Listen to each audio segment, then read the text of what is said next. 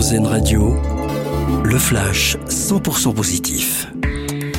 Bonjour à tous, ce serait une magnifique preuve d'amour si vous pouviez offrir cette bague, mais il faut la trouver à l'occasion de la Saint-Valentin aujourd'hui bien sûr. Un bijou d'une valeur de 1150 euros a été caché dans un unique gâteau. C'est l'initiative d'une pâtisserie dans la Sarthe. Les clients ont une chance sur 400 de tomber sur le gros lot l'an prochain. La valeur du cadeau pourrait d'ailleurs augmenter. 5000 euros. C'est le coup de pouce donné par cette entreprise toulousaine à chacun de ses employés.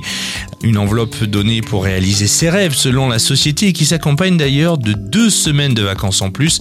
Pour pouvoir y avoir droit, il faut avoir au moins deux ans d'ancienneté dans cette start-up. Elle a plus de 2,3 milliards d'utilisateurs dans le monde et est disponible dans plus de 80 langues. La plateforme de vidéo YouTube souffle ses 18 bougies aujourd'hui.